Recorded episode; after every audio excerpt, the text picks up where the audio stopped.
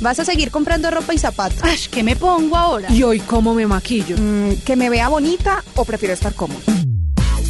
Bienvenidos a Bien Puesto. Yo soy Jay Castañeda, asesora de imagen, amante de contar historias a través del vestir y en este espacio te mostraré todo lo que me ha llevado a ayudar a muchas mujeres a proyectar su imagen desde su interior a través de la moda. Un tema que a simple vista parece superficial, pero que en realidad está lejos de serlo. Así que te invito a montarte a este tren de soluciones a la hora de elegir qué ponerte, que arranca con 10 capítulos de la primera temporada en donde escucharás uno cada semana. Bienvenidos Bien Puesto.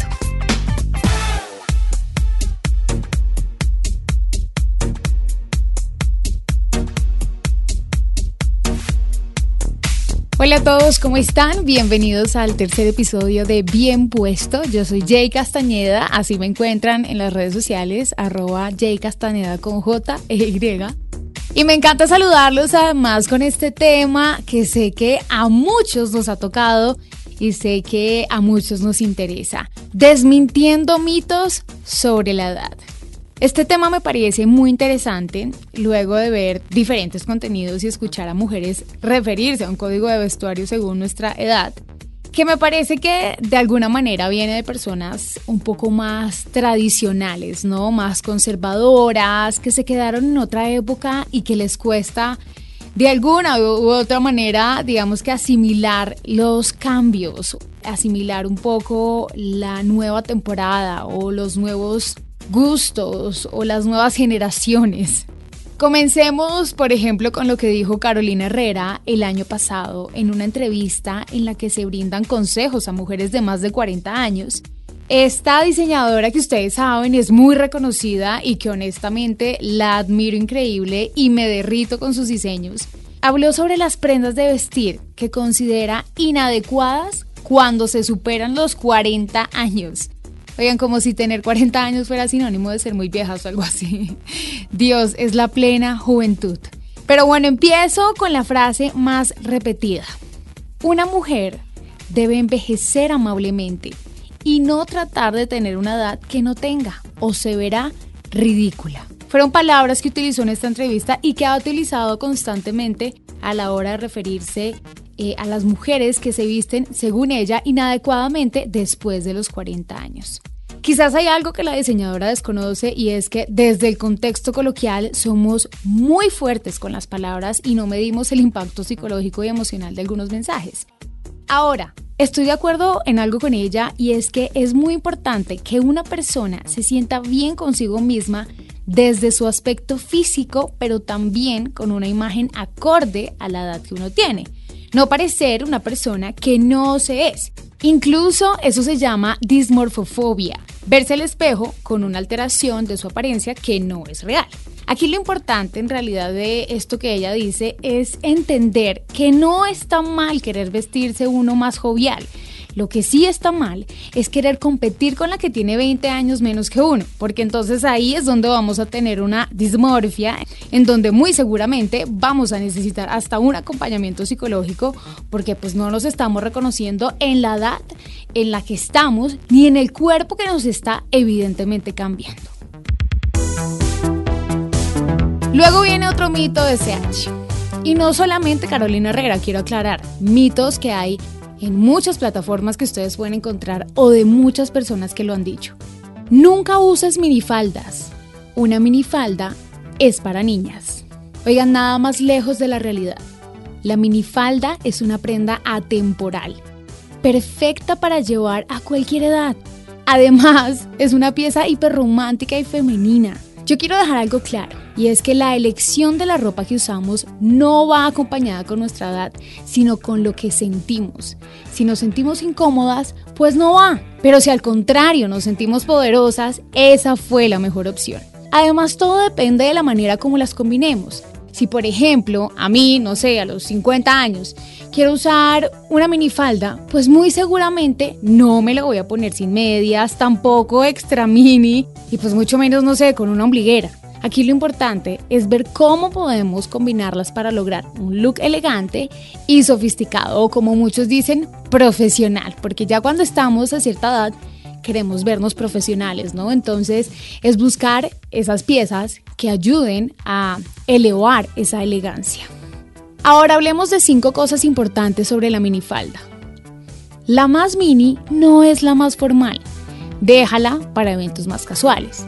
Las lápiz son perfectas para lograr outfits mucho más sofisticados. Las de tiro alto, por ejemplo, ayudan a que nuestras piernas se vean más largas. Y las asimétricas, es que están además muy de moda, funcionan casi para todas las ocasiones. Tercer mito de CH, los bikinis. Así dijo ella. Los bikinis los dejé atrás cuando tenía más de 40 o principios de los 50 y no uso jeans. No tengo la edad adecuada para ellos. Los jeans son para los jóvenes también. Pasa a algo nuevo. Yo quisiera saber qué opinaría una Jennifer Aniston o una J-Lo o para no ir tan lejos, una Carolina Gómez o hasta una Marcela Carvajal, que son actrices colombinas. Oigan, mujeres cerca de los 50 o que ya lo superaron. Super classy, bellas y aún más en bikini. Oigan, para nadie es un secreto que el envejecimiento es diverso. Todas envejecemos de manera diferente. Según nuestro estilo de vida, según nuestros hábitos, por ejemplo el licor o el trasnocho o el cigarrillo, pues envejece bastante. Pero si a los 50 estás tan regia como estas mujeres, ¿cómo no ponerse un bikini? Ahora, vuelvo y repito, todo va acompañado con la manera como tú te sientas. Porque es eso lo que los demás ven en ti. Te sientes incómoda, así te van a ver. Te sientes regia, así te van a ver. Segundo punto que aclara Carolina Herrera en este, en este mito. Dejó de usar jeans también, ¿no? Después de los 40. Oigan, los jeans, ¿es en serio que después de mis 40 y casi 50 no voy a poder usar jeans? cuando es la prenda universal, más atemporal, cómoda y de lo más funcional que siempre nos saca de apuros, que además están hechos incluso para mujeres embarazadas porque la comodidad es fundamental. Adicional es una prenda sexy. Oigan, y si hay algo que nunca debemos perder mujeres a nuestros 40, 50 o 60, es esa sensualidad. Eso nos hace únicas. Cuarto mito. Así lo dijo ella. Las mangas enmarcan el rostro de una mujer y le dan drama a una mirada. Puedes tener el vestido más hermoso con todos los detalles en la falda y luego te sientas en una mesa y todo desaparece. ¿Ella qué quiso decir con esto?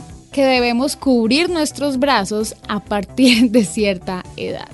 Oigan, ustedes pueden lucir sus brazos las veces que quieran sin complejos.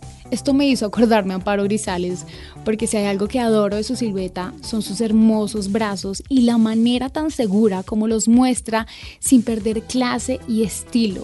La clave está en conocer nuestra silueta, observar qué es lo que más nos favorece y saber cómo llevarlo.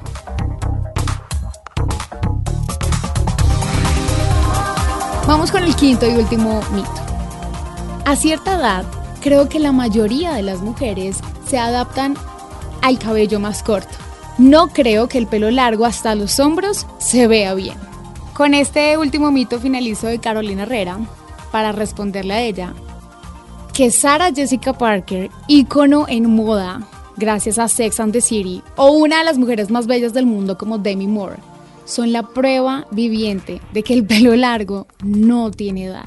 Este mito no tiene sentido cuando el pelo o cabello se ve bien dependiendo de nuestro tipo de rostro. Por ejemplo, hay mujeres que les luce increíble esos bobs y esos cortes arriba de los hombros que además se llevan bastante en esta época.